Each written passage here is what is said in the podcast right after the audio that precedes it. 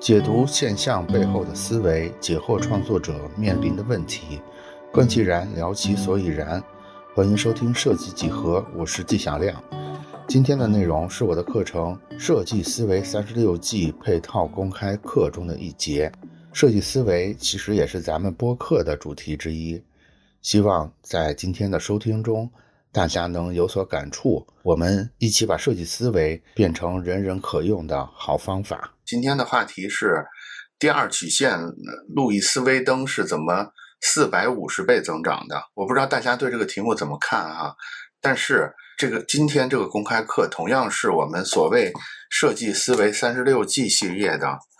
设计思维36计。这个设计思维36计呢，是我的一个付费课程，等于我们今天这个公开课，大家正在听这个公开课是这套课程配送的一个公开课。然后由于是配送的，所以我简单介绍两句这个课吧。这个课其实是个直播课，然后整个时长是3个月的时间，然后每周的2、3、4上午每周的2、3、4上午一个直播来进行的。现在等于第5章也已经快讲完了，就是整个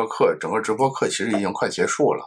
所以我今天这个公开课并没有很强的要推这个课的一个想法在里边，它更多的就是一开始在策划这个设计思维36计的时候，就想说每一个章节都配送一个公开课，所以有了今天大家听到的这个东西。然后为什么是6个公开课呢？是因为36计里边它其实分成了6套，就本身36计就分成了6套的。然后这6套呢，其实我自己把它跟那个所谓生命曲线理论做了一个结合，这样呢，我就等于把一个事物发展的过程结合这个36计，给它分成了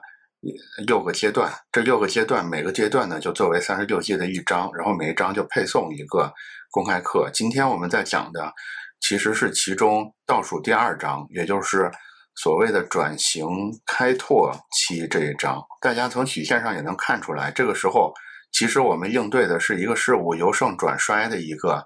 局面。其实要找这个例子是比较难的，是因为我们整个本身我们这个中华文化吧，我们就比较避讳去谈这些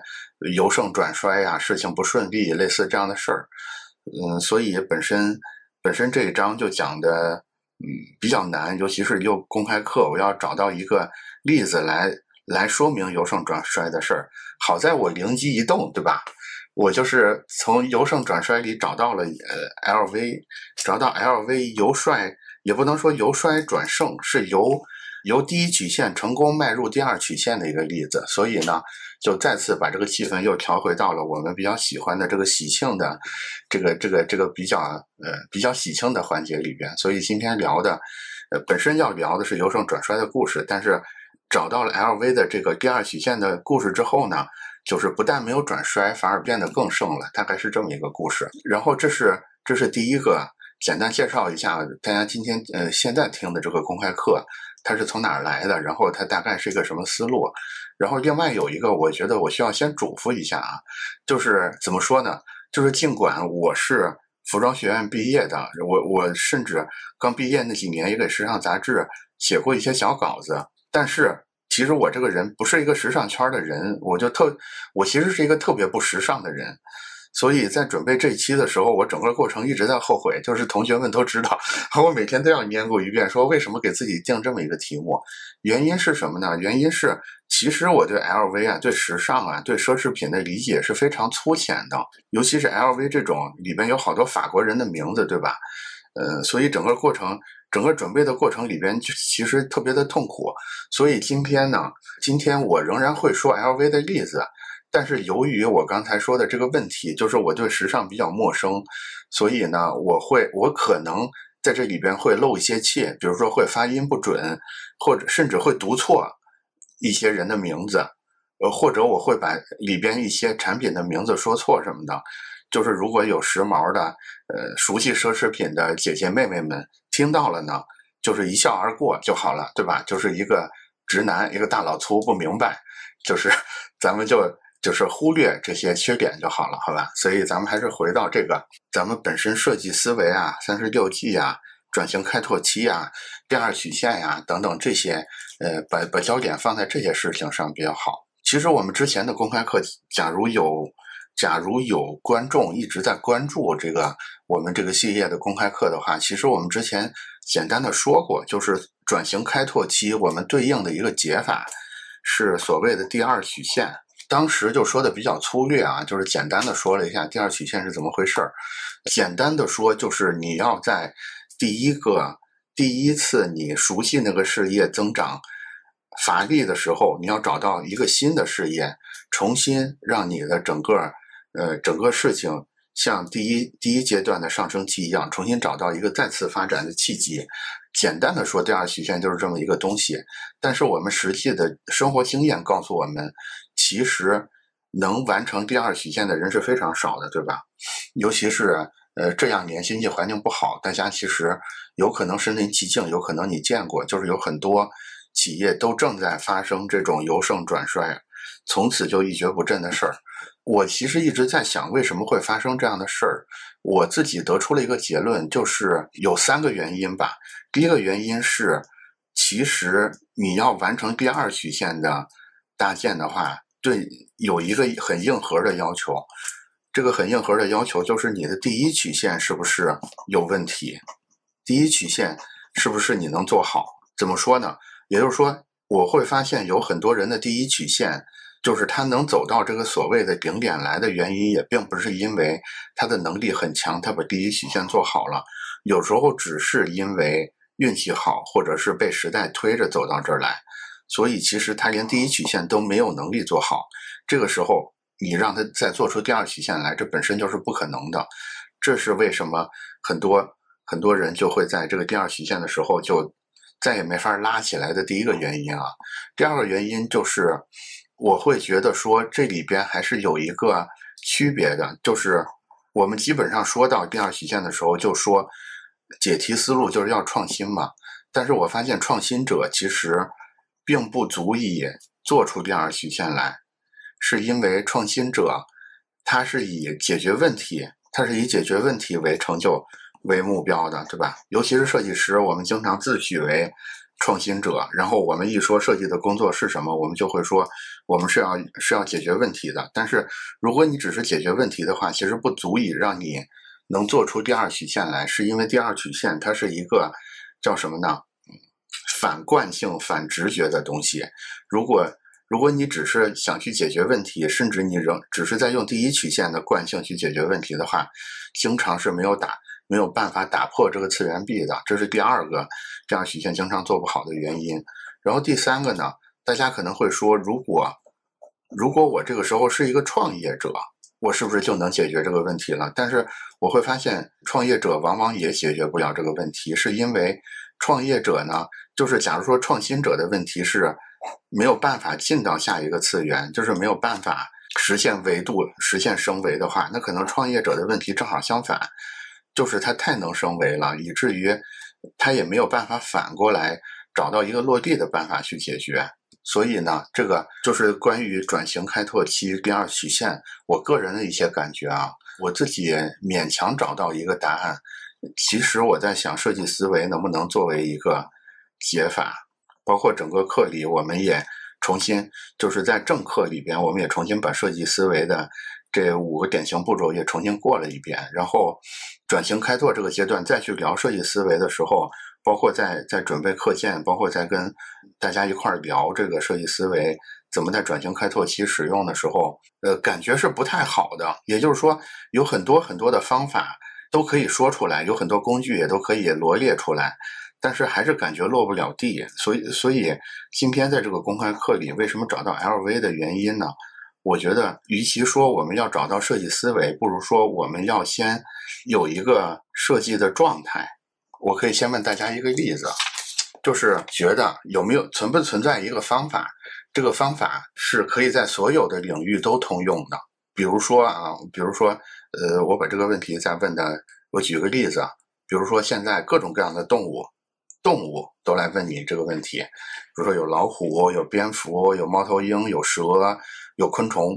可能各种各样的动物都来问你说，你能不能告诉我一种有效的生存手段，让我可以获得生存优势？如果有这么一个问题的话，你觉得这个问题的答案可能会是什么呢？我觉得这个问题跟我们现在很多时候遇到的问题特别像，是每个人在之前那种教育或者学习的框架下，我们都有一个惯性，就是我们都试图找到一个课本或者找到一个方法论，这个课本能解决所有的问题，就是甭管我是老虎是蝙蝠是猫头鹰还是蛇还是昆虫，只要我套用这个方法就一定可以。但是我逐渐发现其实是不太可以的，是因为每个物种它的优势都不太一样，对吧？所以其实你落地下来它的生存策略也不一样。如果非要说我们要找到一个共同的答案是什么的话，我觉得这个共同的答案可能是生态位。也就是说我说的这个生态位当然是个生物学上面的概念啊。我借用这个概念的意思要说的也并不是说你该是比如说你该是老虎你就是老虎等等之类的，而是说其实解法在于你要基于这个生态位生长出对应的能力来，或者就是它俩是相互作用的。你在生态位上就会需要在这个生态位对应的能力，以及你具备这个能力，具备一些能力，你就能找到更适合你的生态位。假如说我们能实现这两个要素之间的互换的话，似乎就是解决刚才那个问题的答案，就是有没有一种方法在所有的领域，在所有的面对所有的生物，在所有的时间段都好用，就是你是不是能实现生态位跟你对应能力之间的一个相互的翻译。怎么说呢？也就是说第一曲线的时候你可能是基于生态位生长出一些能力来，这个时候呢你能不能去找到你这些能力底层的那个就是更底层的那个本质能力是什么，然后呢你就可以借由这个本质能力再次迁移到一个新的生态位上去。我会感觉说所谓实现了这个什么第二曲线的人大体上就是这么来做的。其实怎么说呢，就是这个是非常难的，就是理论上说起来特别的简单，但是实际操作的时候会特别难，是因为我们所谓的这个我们拥有的这个能力基本上是被我们的过去的生态位完全塑造出来的。也就是说我们可能就是过度适应上一个生态位了，假如说发生了一个过度适应的问题的话，我们即使沉淀到本质它也只能适合过去那个生态位，它就完全没有机会进化到后面来。这个可能是导致我们为什么都所有的专家都啪啪的说第二曲线，就是滔滔不绝的说，但是实际操作的时候我们发现完全没有办法的一个原因啊。有什么解法呢？我觉得 LV 还是找到解法的，待会儿会结合一系列 LV 的具体的例子或者是小故事来跟大家细聊。但是在这儿呢我还是先就是提纲挈领的说一下这个事儿。这个事儿其实核心的办法就还是刚才提了一嘴的惯性思维的问题。我觉得现在不好的一个地方是我们现在具备的能力很有可能是已经被上一个生态位完全给过度适应上一个生态位了，这个是不好的，这个是不好的一面，就是实际上我们除了适应上一个位置之外，上一个环境之外，可能完全没有面向更多未来更新环境的储备，这个是坏消息。但是好消息是什么呢？好消息就是我们只要能想办法把这个惯性思维打破掉，至少以我们待会儿要讲的 LV 为例，我会发现说其实仍然是存在一些办法的。这个就是我们今天想聊的一个主要的内容啊。其实道理就是这么简单，但是我觉得很多时候我们还是需要看到一些真正发生的现象，包括我们比较熟悉的现象才可以帮我们巩固我们的这个信心，才能去打破这个魔咒。比如说牛顿，对吧？牛顿他可能是会认为是物理学的鼻祖，牛顿的定律呢可能会被认为是物理学中不可更改的真理。但是我们也能看到，比如说杨振宁，比如说李政道，他们也会大胆的去扬弃牛顿定律去提出，比如说这种宇称不守恒定律等等之类的。这个当然是很难的，但是还是有人能把这个事儿做成的。然后呢，我就大概基于这些完成了这个突变的人，大概找到了几个怎么打破惯性思维的几个分论点。接下来呢，我们也会用这些分论点为线索去一个一个梳理，就是一个一个的去把 LV 的故事试着套到这些分论点里，咱们一块儿去感觉整件事是怎么发生的。所以究竟应该怎么去打破惯性思维呢？就是找到了六个线索。第一个就是反常识，假如说你能反常识的话，说不定就是用更多的辩证思考，而不是用常识去思考问题的话，是打破惯性思维的一个办法，对吧？第二是反依赖，就是你能不能，假如说你可以刻意的去不依靠所谓的专家、所谓的权威，而是能自己独立思考的话，也是你能打破惯性思维的一个重要的点。然后下一个是反惰性，也就是说呢，你还是要有一个主动思考的习惯，你要有一个求知的习惯。如果你只是等着这个灵感，等着这个答案自己来找你的话，你也是很容易就重新会陷入到那个惯性思维的那个路径里面去的。所以在这儿呢，重点是一个求知的问题。然后下一个叫反定式，就刚才说的，比如说刚才说的牛顿那个例子，牛顿定理当然是非常好用的，它甚至已经冠上了定理甚至公理这种词。你是不是敢去在面对一个定理、面对一个公理的时候，仍然有这种创新的想法？这个也是打破惯性思维非常重要的一点。然后下一个就是反从众，我觉得尤其是我们吧，尤其是中国人，我们是特别集体主义的一种思考方式，所以怎么从集体思考中跳出来？就是当你在一个屋子里，其他所有人都认为是 A 的时候，你能不能敢于或者是善于说这个事儿不是 A 是个 B， 就是从乌合之众中解放出来，这个是反从众啊，从集体思考中跳出。然后下一个呢，就是反主观，就是你最后的最后，你是不是连自己的想法都能想办法去打破你自己想法的这个惯性，去重新思考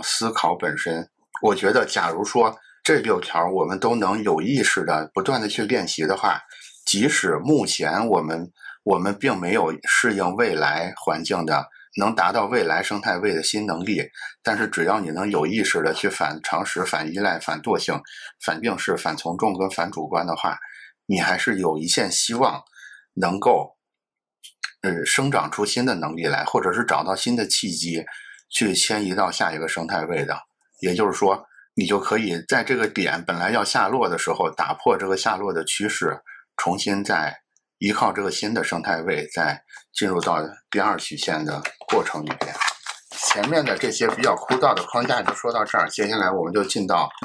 讲故事的环节，对吧？其实 LV 的故事是有两个主角的啊，第一个主角是第一男主角啊，是马克雅克布，英文名叫，为什么他是第一主角啊？是因为他是LV 的前设计总监，因为我们毕竟是一个设计类的内容，对吧？所以我们肯定要把设计师摆在第一主角的位置上。我简单的介绍一下这个人啊，他是1963年出生在美国纽约的一个人，然后呢是美国的知名设计师。他其实一直有一个个人的品牌，跟他的名字同名的个人品牌，这个是他的事业之一。然后另外呢，就是我们今天说的，他在 LV 或者香奈儿等一些品牌都出任过设计总监的职务。2013年，也就是10年之前，他跟 LV 的合约已经到期，也就是说近10年以来他已经不是 LV 的设计总监了。我们讲的呢是他10年之前在 LV 就职设计总监那个期间的一些事儿。这个是关于马克雅克布的一个简单的介绍。然后他在 LV 是就职了16年的时间。路易威登这个品牌从建立到现在，大概是我们今天说大概是170年的时间，他领衔设计总监呢长达16年，就是占这个品牌的1/10的时间，所以他对 LV 尤其是 LV 的转型其实还是有非常大的作用的。这里边一个最典型的数字，也就是他刚刚去 LV 的时候， LV 是个年收入2000万美元的，当时的定位呢是一个皮具供应商，其实已经是非常非常有名、非常非常让人尊敬的品牌了。就是 LV 这个品牌并不是他缔造出来的，因为他去的时候人家已经存续了100多年了，对吧？但是当时每年的营业额只有2000万美元，然后当时的定位呢就是个皮具供应商，但是他16年之后呢，其实 LV 的年营业额至少到13年的时候就已经增长到了90亿美元，然后呢成了一个世界顶级的奢侈品巨头。也就是说，如果没有他这16年的效力的话，我们可能知道 LV 的人会比今天少非常多，包括 LV 在整个这个奢侈品界、时尚界的地位也会差很多。这个就是我们那个题目里边说的所谓的450倍的增长是怎么来的，其实就是从这个数字里来的。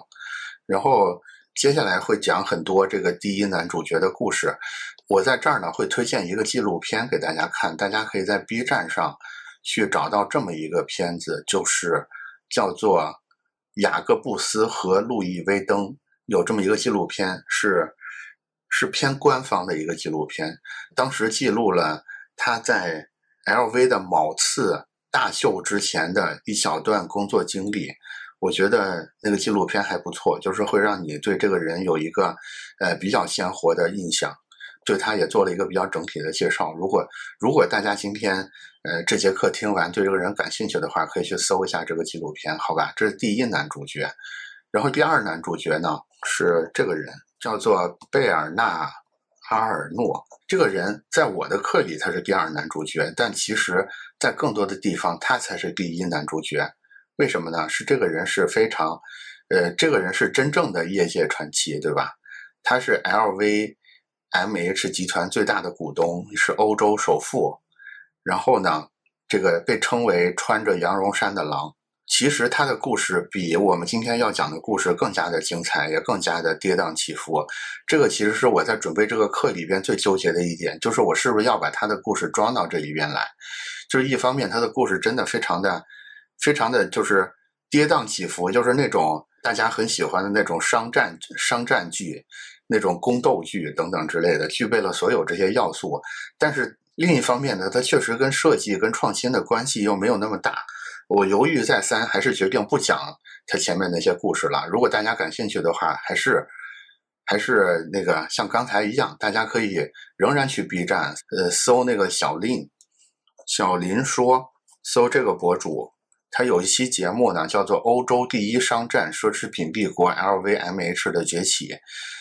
他的这期节目其实就是在说商战这件事儿的。如果大家对商战感兴趣，可以去听他。这个商战主要内容是什么呢？就是1989年的时候，当时旗下拥有50多个世界名牌的这个法国最大的奢侈品集团就 LVMH 的股价大跌，这个阿尔诺呢就看准了机会，进行了一系列的这个特别风骚的操作啊，用仅18亿美元就购得了 24% 的股份，一举就成为了 LVMH 集团最大的股东。同时呢还获得了他旗下轩尼诗、纪梵希、迪奥等著名品牌的主导权。这个人就经过这个操作之后呢，就成为了当之无愧的世界奢侈品教父、世界奢侈品之王。包括我们后面的第一主角，我们的这个小马哥，为什么后来能够进入到 LV 成为非常重要的设计总监，其实也是因为这个老贝的慧眼识珠。所以接下来呢，我们就会把这两个人分别用小马跟老贝这两个词来代指，因为他们的名字实在是有点麻烦，对吧？好的，所以这个老贝的情况就是这样，就是一个资本奇才，一个 LVMH 集团最大的股东，一个奢侈品教父。对，它大概就是这样的。然后它可讲的故事就非常多了啊。但是在今天我们的故事里，它更多的作为一种叫啥呢，神秘的伯乐，类似这种角色存在。OK， 接下来呢我们就一一把我们刚才说的这几个反，把这六个反各自找一些故事卡进来，大家就着这个 LV 的故事来深入的感觉一下，怎么去反主观，怎么去反从众，怎么去反病逝的，好吧？所以第一个小故事就是一个反从众的故事。反从众的故事是这样的，那个时候小马创业，有自己的公司，就是跟他同名的自己的这个时装公司。同时呢，他还在另外一家美国公司，也是蛮有名的，叫 Perry Ellis 这个公司去担任设计总监。他当时呢就推出了一些他当时比较喜欢摇滚，所以他就推出了一系列垃圾摇滚系列服饰。由于我们不是服装设计专业的啊，有可能我们也看不出太多的门道来，但是大家可以看一下这个系列的感觉是什么样子的，其实还是很有设计感的，对吧？很不一样，跟我们看到的我们认为的时装设计也很不一样，即使这是多少年前的东西了，这可能是20-30年前的东西了，30年前的东西了，但是我们今天看起来还是觉得很前卫，对吧？这是第一个小故事，就是关于反从众的小故事。就是他当时做了这一系列的作品之后呢，其实跟他当时效力的这个公司，就是 Perry Ellis 这个公司传统的风格是非常不一样的。就是尽管人们非常喜欢他这系列的作品，包括当时也就是怎么说呢，就是一个叫好不叫座的作品。对，这是92年的作品，92年作品可不是30年前了，就正好30年前的一个作品。大家看他设计风格是这样，其实他在这个材质上也是做了非常多的突破的。比如说他在丝绸上去做了很多印染，比如说他把这个很昂贵的羊绒和内衣做了很多混搭，我就想起郭德纲那个貂皮内裤了等等，是吧？包括他还把这种售价高达$1000的丝绸连衣裙整的特别的像那种睡衣一样的等等之类的。总而言之就是各种出人意料，当时评论界对他的评价特别高啊。这个也是小马同学的成名之作，甚至当时美国的时尚设计师协会还给了他一个年度最佳女装设计师的符号。但是唯一不好的就是这批衣服卖得非常的差，甚至导致了这个 Perry Ellis 这个公司的形象、股价等等之类的都大受影响。所以呢，在他做完这个作品之后，92年这个 Perry Ellis 这个公司就不得不把他给开除掉了，就是把他从这个副总裁的位置上去开除掉了。这个是在进入 LV， 就是在进入 LV 的前夜刚刚发生在这个小马身上的事儿。比如说他刚刚做了一个他自己认为特别好特别值得骄傲的事儿，但是呢在商业上非常的成功，在商业上非常的失败，他因此失去了副总裁这个级别的一个好位置。我觉得，但是我从这里边能看到，就是我们所谓的反从众的这个想法。也就是说，比如说我们刚才说，我们会认为一个很昂贵的丝绸的衣服应该是一个什么样子的，但是他就敢于说，我就是要在一个这么贵的材料上，或者我要把一个这么贵的东西做成另外一个样子。你们不都认为说丝绸的衣服应该是很精致的、很高雅的吗？那我就是要把它整得像一个普通家用的衬衣，像一个睡衣这样。其实小马在很早的时候就有这个端倪了，他后来进入 LV 之后呢，我们稍后会看到他进入 LV 之后的一些作品其实也有类似的这种想法在里面。所以呢，就是我个人从这个经历里面学到的东西是什么，就是有很多时候你不跟着大众的想法走就是很危险。就是我们设计师尤其有这个问题，对吧？比如说我们会特别在乎同行对我们的评价，但是我们就有点看不起大众对我们的看法是怎么样。一方面这个很好，因为只有专业人士的认可才能真正证明你的能力。但是也有不好的一面是什么？不好的一面就是他们是真不买你的东西啊，就是你要做好一个在商业上面要付出巨大代价的准备，对吧？这是第一个例子，反从众的例子。第二个就是反常识的这个例子。反常识的例子其实更多的就是我们所谓的这个老辈的这个操作了，对吧？就是当时老贝是刚刚完成这一系列的操作，刚刚把这个 LVMH 整个这个集团公司，一个拥有50多个奢侈品牌的集团收入囊中。这个时候他就想说，我怎么能重新盘活我手上这些品牌，对吧？我们刚才回忆一下刚才那个数字，当时 LV 只不过是一个每年有2000多万营业额的一个品牌而已，你也不能说它不好，但是它肯定也不是那么突出的好。所以当时这个老贝干了一个反常识的事儿。这个反常识的事儿是什么呢？就是向我们这个小马伸出了橄榄枝，就是刚刚被一个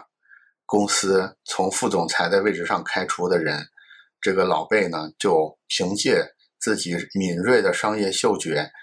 就是对这个小马就发出了这个工作的邀约。我觉得其实他同时还招揽了其他的，就是为他旗下的其他品牌也招揽了其他的年轻的美国的设计师啊。我觉得这个就是非常反常识的，因为这个原因有可能是因为他不是这个奢侈品，他本来不是奢侈品这个圈子里的人，他就不是这几个大牌家族企业的成员嘛，他等于是个外来者，可能他在这方面的受到传统的这种约束就没有这么多。但是我仍然觉得是非常冒险的一个事儿啊，因为怎么说呢，就是美国文化其实在欧洲看起来它仍然是一种偏流行偏不是那么高雅的一种文化，就是一种快餐文化。这个时候敢招美国人来入主一个这么已经有100多年历史的传统法国品牌，这个动作本身就非常的反直觉。另外还有一点，你要招的这个人甚至是刚刚失败的，在商业上是失败的，但是这个老贝呢就仍然做出了这个动作。而且后来的事实我们也看到了，对吧？后来发生的一系列事儿也真的证明了他这个眼光的独到之处。我其实对老贝这个人还是挺好奇的，就是他当时究竟是哪些现象让他做出了这个判断，我目前还没有答案，但是我觉得可以放在这儿。我能看到的是什么？就是真正对常识的，对或者是对以往范式的一种完全的推翻，我觉得这个是非常厉害的一个地方啊。OK， 这是反常识的第一点。第二点呢，就是这个小马在这个老贝招募进了 LV 之后，他也干了一个我认为是一个非常大胆的事儿。这个大胆呢，也是有强烈的反常识的影子在里边的。他干了一个什么事儿呢？就是他当时刚刚进入 LV 的时候 ，LV 的定位其实我们前面有提过一嘴，对吧？它是一个旅行箱包或者是一个皮具的生产厂，就是它很有名，它存续的时间很长，它的品牌价值很高。但是所有人都认为 LV 的本职工作是生产皮具的，生产旅行箱包的。他入主之后呢，他就马上给 LV 新增了这种生活类的箱包，就除了旅行箱包之外，还增加了这个生活类的箱包，还新增了服装配饰等等这些新的产品线。当然这个事儿我能想象到也不完全是小马自己能干成的啊，背后肯定有老贝的这个支持在里边，但是他毕竟还是干成了这个事儿。第二个事儿呢，就是他还是在认真了研究 LV 历史，保留这些经典设计的基础上呢，把很多自己的设计哲学融入了进去，包括自己对时尚的一些把握都放了进去，其实也是让这个老旧的品牌重新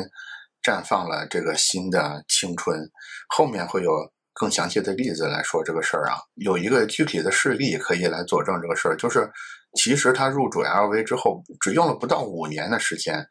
这 LV 就从一个只是还不错的百年老字号，就迅速成了一个全世界最赚钱的一个超级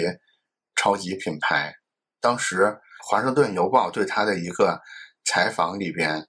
他会说，当时那个采访他说了一句话，但是这句话的并没有什么内容啊，这是为什么不重要的原因。他说这句话是和建筑师、设计师一起打造最有吸引力的品牌，并且使产品在市场上获得成功，是我的长处，也是我喜欢的，对吧？这句话好像没有什么信息量啊。总而言之呢，就是他入主之后还是做了一系列反直觉的事儿，用了很短的时间就把这个很老气的品牌重新注入了很多像他一样就是这种叛逆的、年轻的、美国的、摇滚的这些气息进来。怎么说呢，可能有其他的原因，但是时间点恰好在这儿，所以我们如果推理的话，只好认为说能让 LV 从一个传统的皮具生产商5年之间就变成一个时尚的、很能挣钱的一个超级品牌，我们会认为这个事儿就是小马办成的。小马在这个时候说了一句特别有意思的话，我觉得这句话也是怎么说呢，也是反常识，或者是敢于跳出原有范式的一句话。他就是他刚去的时候，他其实跟 LVMH 就是传统的这些时尚圈的欧洲时尚圈的这些人其实合作的并不是很愉快，磨合的过程是很长的。他甚至会吐槽说，就是公司对我不如 GUCCI 对当时那个老被招揽到的另一个设计师叫汤姆·福特好等等之类的，就是会公然在外面的媒体上吐槽自己的这个新老板等等之类的，但是仍然把这个事儿做成了。他说了一句特别不应该说的话，他就对媒体说，他说其实我只需要取悦一个人，这个人就是赏识我、雇佣我的贝尔纳·阿尔诺，我知道最好的方式就是商业上的成功，而且我也做到了。也就是说，其实我觉得这点也挺反常识的。也就是说，我们如果被定位成是一个设计总监，而且是千里迢迢的被从美国挖到欧洲的话，一方面我们应该遵守欧洲的规则，对吧？不去吐槽现在的老板。另外一个，即使你真的只看重这个老辈，你也不能这么公开的说这个事儿，对吧？好吧，这是关于反常识的几个小故事啊。然后接下来是反依赖的几个小故事啊，反依赖的几个小故事，就是我们还是接回这个时间线来啊，就是这个小马刚刚接手 LV 的时候，其实有很多限制。我们都知道 LV 是一个非常不能说刻板啊，就是有非常多传统的一个公司，比如说它的那个不能改变它的材质，也不能改变它经典的那个图案等等之类的。你想想，如果你去一个地方做设计，然后被告知说材质也不能改，图案也不能改，颜色也不能改，品牌 logo 也不能改，这个时候你应该怎么办呢？就是所以一开始的时候，在这种强大的依赖性、强大的路径依赖之下，其实初期是非常艰难的。然后我们的小马也是不断的拿捏和控制着各种分寸，去努力的一点一点的做，努力的去一点一点的去改变这个事儿啊。这个时候有一个进步，在我看来就是这个尺度拿捏的非常好的，就是一方面遵守了原来的这些刻板的规定，另一方面又确实做出了一个突破。这个突破就是他当时就做了一个就是亮面漆面的，然后糖果色的一个包，就是清漆系列的皮包。就是他一方面遵守了原来的规则，对吧？这个传统的图案等等之类的，传统的材质等等之类的，但是还是设法的做出了一些突破，就是尊重你们的规定，但是我也努力在做我自己要做的事儿。包括在这个事儿做成之后呢，后来也继续推出了这个一个小号的这个叫贝壳包的这个 BB 迷你包，也是说就是甭管你原来的规定是多么的森严，对吧？总是有一些空隙可以露出来的。然后在这些，就是在这些仅有的活动空间里边，怎么去努力的，还是做出一点创新来？我觉得这个也是我们可以学习的一个点。就是假如说我们是一个以设计的职责，现在在服务于一个真的很传统，真的有很多固有规定的，其实你可以想到这两个包，这里边并非是猛的看起来这样完全没有机会可以做，但是你一旦能稍微做出一点突破来，比如说这个清漆的这个包做成了之后，有一个小小的成功之后呢，一旦获得了业界或者是获得了市场的追捧之后呢，你就有机会把这个裂缝撕的再大一点，然后用这种方式一步一步的去逐渐把很多传统给它调整到一个更新的这个面貌里边来，好吧？这是关于反依赖的一个例子。然后接下来就是反惰性的一个例子。反惰性的例子，大家真的可以看一下那个我刚才说的那个纪录片啊，因为那个纪录片正好在拍，它是怎么准备一个发布会的。其实这个是非常典型的，就是小马同学反惰性的例子，他就真的是没日没夜的工作。那个纪录片基本上拍的就是这段时间。至于具体的例子我就不说了，大家可以在那个纪录片里边有一个很直观的感受。它有一点就是发布会上的每套衣服的图稿基本上都是他亲手画的，然后从试装一直到造型其实也都是他亲力亲为。你在那个纪录片里能看到说他真的对整个发布会的每一个细节，包括来的每一个嘉宾，他都要求说每一个嘉宾的配饰都是不能重复的，来避免大家很尴尬吧。就是所有这些细节他都在盯得很紧。就是一方面他看起来是一个特别桀骜不驯的人，对吧？我什么都不在乎，然后我就是要搞一些这个耸人听闻的事儿。但是另一方面在真正需要很细致的工作的时候，他也真的会好好的去很卖力的去工作。好的，这是关于反惰性的一点啊。然后就是反定式的两个例子。反定式这个例子其实就是我们最熟悉的，可能是我们今天所有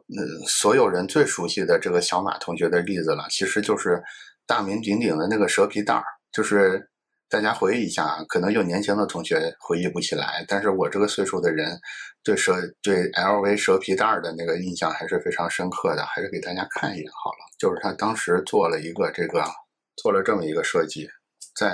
尤其在中文互联网上引起了这个轩然大波啊！大家都嘲笑说，这不就是民工拿东西的那个编织袋嘛？为什么 LV 就推出了这个东西？反正还是非常的打破原有定式的一个设计。其实除了这个之外，它有很多其他类似的作品啊，都是这种特别，就是乍一看特别像原来的某个东西，但是其实它要表达的观念也好，或者说这个东西的材质等等很多内在的东西是完全不一样的。就是像我们一开始刚开头的时候说的那个例子一样，对吧？好吧，这是第一个反定式的例子。第二个反定式的例子就是也是12年的时候他在中国这边做的一个大秀，就是艺术之旅的上海发布会。他当时呢就是真的把那个 LV 的一个列车，其实就是从那个东方快车谋杀案中获得一个灵感，他就按1:1的比例仿制出了一个20世纪初风格的 LV 复古列车。然后这个列车呢就真的从欧洲那边开到了，穿越了亚欧大陆之后，从北京一路南下，最后就停在这个黄土江边，整个行程长达9283公里。也就是说他为了做这个秀场真的做出了一个1:1的复古列车，然后也真的从欧洲那边一直跑过来，跑到上海这边来。历时12天的这个过程里边呢，也拍了非常多的沿途的风景、中间的过程等等之类的。然后来了之后呢，然后模特们就从这个列车上面走下来，其实前面花了这么大成本做的这个又是列车又是旅程等等之类的，但是只用了十几分钟，就是在整个发布会上其实只用了十几分钟，也就是只是作为模特去正式进入到 T 台的一个道具使用的。包括这个小马老师本人，他只在这个发布会上，只在这个秀场上可能出场了十几秒钟的时间，就是分别走到这个火车的两侧向观众做了一个致意之后呢，就消失在车厢之中了。这个按我们传统的想法，我们花了这么大成本做了一个这么有意思的事儿，对吧，我们不得好好利用一下吗？但是其实他也只是用了十几秒钟就完事儿了。这个也是一个反定式的东西，就是我们现在我们相信有很多设计师也是在做这种活动设计相关的。我觉得这个其实也可以给我们一些启发，就是有很多事情怎么说呢，你把那个效果浓缩在一个更短的时间之内，说不定比你这种只是基于勤俭持家的我要去更好的利用这些东西来得更好，是因为它跟我们思维定式是更加相反的，好吧？这是关于反定式的一个例子。然后最后一个例子呢，就是所谓的反主观的例子了。我觉得这个是小马同学一个非常大的成绩啊，就是我觉得他整个在反主观这件事儿上，他不光给 LV 开创出了一个第二曲线，甚至给整个时尚产业，甚至给所有人都打开了一个第二曲线。怎么说呢，就是在他就职期间，他做了非常多的跨界或者叫艺术家联名，就是我们现在会认为说奢侈品牌、时尚品牌跟艺术家联名，包括各种各样的品牌之间，比如说前一阵的茅台跟跟瑞幸之间的联名，对吧？包括喜茶做的各种各样的联名。我们现在对联名这个事儿已经有点习惯了，但是我们可以认为我们后来做的所有的这些品牌联名，其中都有受到小马包括 LV 跟艺术家联名的启发在里边。他比较有名的是分别是跟这几个人的联名啊， Stephen Sprouse， 这个 Stephen Sprouse 就是纽约的涂鸦大师，当时的这个联名款就是用荧光涂料把这个 LV 全名的字样印到了帆布上，并且推出了涂鸦手袋系列，非常的畅销。等于也是说从1896年 LV 这个经典印花 logo 被发明以来，100多年间第一次有人敢打破 LV 的这个印花 logo 那个重复图案的那个范式，在 LV 的产品上去印一个别的东西。这个呢，其实是一个非常有爆炸效应的事儿。我可以给大家看一眼这个，现在大家肯定多多少少已经见过这个了，对吧？就是这样的。大家可能怎么说呢？我们从这个所谓的技术性的设计的角度，会觉得好像也没什么，但是从观念的角度，真的是100多年来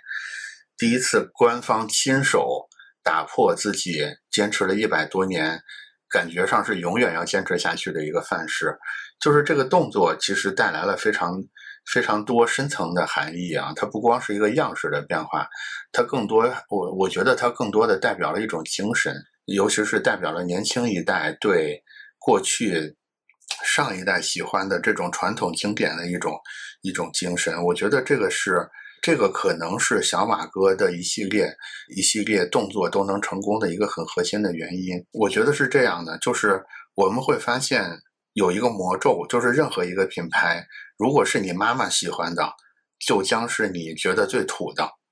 就是每次人群换代的时候，有很多他们就会裹挟着很多很多上一代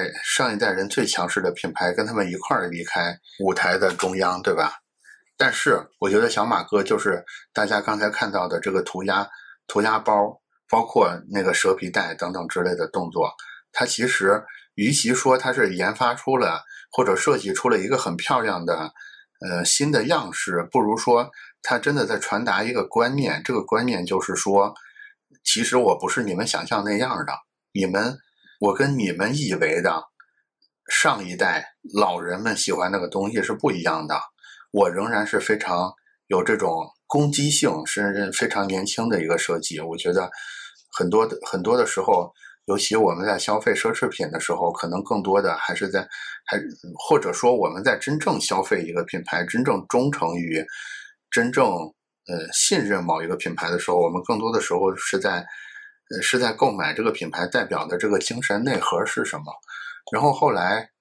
我再接着回到主线上来，就是刚才说的这个涂鸦大师，这个 Stephen 这个人后来就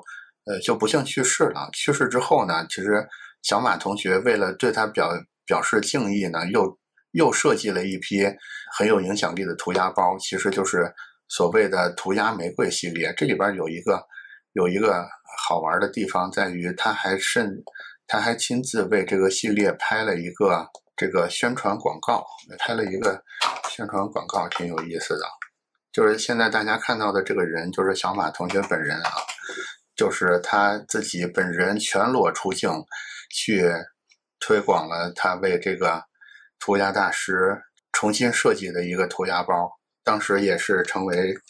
一度成为一个话题。所以我觉得这个事儿其实是这样的，也就是说，我们会发现很多优秀的设计师容易有这个毛病，就是他会觉得自己就是世界上最好的，他其实看不起任何除了自己之外的人。但是小马哥是比较例外的，他是非常崇拜那些其他的艺术家的，就是大家如果去看那个纪录片也能感觉到那一点，就是当他提到这些艺术家的时候，他的那个状态真的就像一个小迷弟一样，他真的是特别的羡慕，特别的崇拜那些跟他联名的艺术家的。我觉得这个是反主观很重要的一点，就是你不能太高看自己。就是假如说你仍然这个也是导致很多第二曲线建立不起来的原因，是因为你毕竟在第一曲线的时候到过顶点，有很多人就会被这个所谓的这个阶段性的顶点给限制住，他就会认为说老子天下第一，对吧？我为什么我目中没有任何其他人。这个其实很大程度上会妨碍你在第二曲线的时候重新找到机会。但是小马哥就没有这个问题。刚才那个Stephen 是其中一个例子，大家可能没什么印象，但是接下来这两个合作大家一定有印象。一个就是跟村上隆的合作，就是现在 LV 的经典款式里有一种是它上面的 logo 是五颜六色的白皮，然后上面是五颜六色的 LV 的标的，那个其实就是跟村上隆合作之后一直传续下来的，成为一个新的经典款了，对吧？这是一个村上隆的合作，还有后来跟草间弥生的合作等等之类的，也都是一方面通过这些合作吧，向外界传达了一个信号，就是 LV 是知道眼下哪些艺术家是最火的、最流行的。另外也传达了一个信号，就是他对除了所谓老欧洲的这些文化很看重之外，他也完全能够跟比如说亚洲的、日本的这些文化、这些街头的文化、这些潮流的文化、这些纯艺术的这些表达也能有一个很好的契合。我觉得这个其实是导致后来也是导致 LV 能实现这个华丽转身的一个非常重要的点。就是我们现在有很多上个时代的巨头，假如说还想在环境变化之后重新找到一个再次崛起的契机，我觉得真的可以好好的去想一下，为什么 LV 在当时要选择跟这几位艺术家去合作推出这样的作品。我既然找了图，还是给大家看一下啊。这个是村上隆给 LV 设计的这个樱桃系列，樱桃主题的包。我们在看到类似这种联名合作之后，我们会经常认为说这个是设计师的动作，但其实不是的。我在这儿要把已经有半个小时没出现的老贝再重新转出来。就是我们刚才看到的这些所谓的艺术家联名，我们会认为就是小马哥喜欢他们，其实也不是。这个背后其实也有很多老贝的影子在里边，就是比如说草间弥生，比如说村上隆，很多合作其实都是老贝去拍板决定，就是他去牵的线，他去拍板的。原因呢，是因为当时911事件之后呢，其实欧美的奢侈品市场不太好，当时就想进军日本市场。也就是说呢，我们作为设计师特别容易有一种浪漫化的表达，我们会认为说所有的动作其实都是出于设计师或者是出于艺术家的一种个人的对时尚的敏锐也好，或者是对所谓审美的表达也好，其实也不是的。就是一个真正的设计一定要同时兼顾到背后的这些商业思考，这个也是为什么我们今天的分享是一个双主角的一个很重要的原因啊。就是其实我们真的看到，就是这两个人其实是缺一不可的，不是一个简单的所谓伯乐跟千里马的关系，而是说有很多时候伯乐跟千里马之间也需要相互理解。我觉得我的这个内容可能不会有什么大老板会听，但是万一有机会进入到大老板的法眼或者法耳的话，我真的觉得你们可以不相信我，但是你们要相信 LV， 要相信整个奢侈品产业。就是如果你真的想为你的公司为你的事业找到这样曲线的话，真的应该有老辈的这种胸怀，对吧？你真的要敢于去启用一个这么叛逆的，来自一个这么看起来文化也并不太好地区的，甚至刚刚失败的年轻的设计师，你是不是敢100%的信任他？这个是你是不是就是你作为一个创业者，你是不是能信任一个创新者？以及你作为一个创新者，你作为那个设计总监，你是不是可以真的去理解你的老板究竟是怎么回事？我觉得这个就是我们开头说的，就是只有创新是不够的，只有创业也是不够的，怎么能把创新跟创业的优点都给它结合起来？我觉得就像这个老魏跟小马一样，如果能形成一个这样创业者相信创新者，创新者理解创业者的这么一个良好的互动关系的话，我觉得第二曲线450倍的增长就都是有可能的了。然后今天的主要内容就是这样，然后最后想跟大家稍微闲聊两句啊，就是我发现最近有一些有意思的地方，比如说前一阵儿那个卫龙推出的那个辣条包，我不知道大家有多少人知道这个事儿啊。最近发生了很多让人有点惊掉下巴的事儿，辣条包还好，因为那个卫龙一直就是有点搞怪的这么一个品牌。那不如说那个茅台跟瑞幸的联名这个事儿好了，就是大家就是当然是众说纷纭啊。这个说法里有一种会认为说，像茅台这么高端的品牌是不应该干这样的事儿的，是不应该为了一时的市场效果去跟瑞幸这种品牌去做这种联名的，包括跟德芙去做这些联名的，就是他要继续保持好自己很高的这个逼格。但是我想说的是，你可能是没法身临其境，也就是说我会认为说，包括像茅台这种已经走到巅峰的大企业，它其实面临的一个很现实的问题，就是它后续再怎么增长的问题。也就是说它稍微一不小心真的就会发生那个魔咒，就是会随着上一代人的老去一块消失在这个世界上，所以他们想进入这个新市场的想法是非常迫切的。我觉得 LV 在这里边打了很多很好的样，就是本来这么老牌这么绅士这么严肃这么高贵的一个品牌，我都可以在我的包上去画一些小樱桃，画一些玫瑰花，对吧？去做一些不灵不灵的东西，做一些这么轻佻的表示。为什么我们就要一定要去苛责说茅台你就一定要端着这么重的架子呢？其实我在除了茅台之外，我也看到了一些别的比较好的例子，比如说那个西安博物馆，是西安博物馆吧？那个文创就是铜奔马的那个绿色的铜奔马，我还找了那个图片，大家没见过的可以看一下。就是所有的人都在做文创，对吧？我们每次做文创的时候，总是有太多的偶像包袱放不下来，你为什么就不能像 LV 像这个铜奔马的这个文创一样？我忘了这个马叫什么了，我忘了这个文创的名字叫什么了。为什么我们不能试着去也用这种更轻松的方式去打破自己所谓原来的范式，从我们原来的这个惯性思维里面出来呢？就是我们今天的主题，去打破自己的惯性思维呢？假如能打破的话，是不是其实还是有很多机会是没有被我们发掘出来的呢？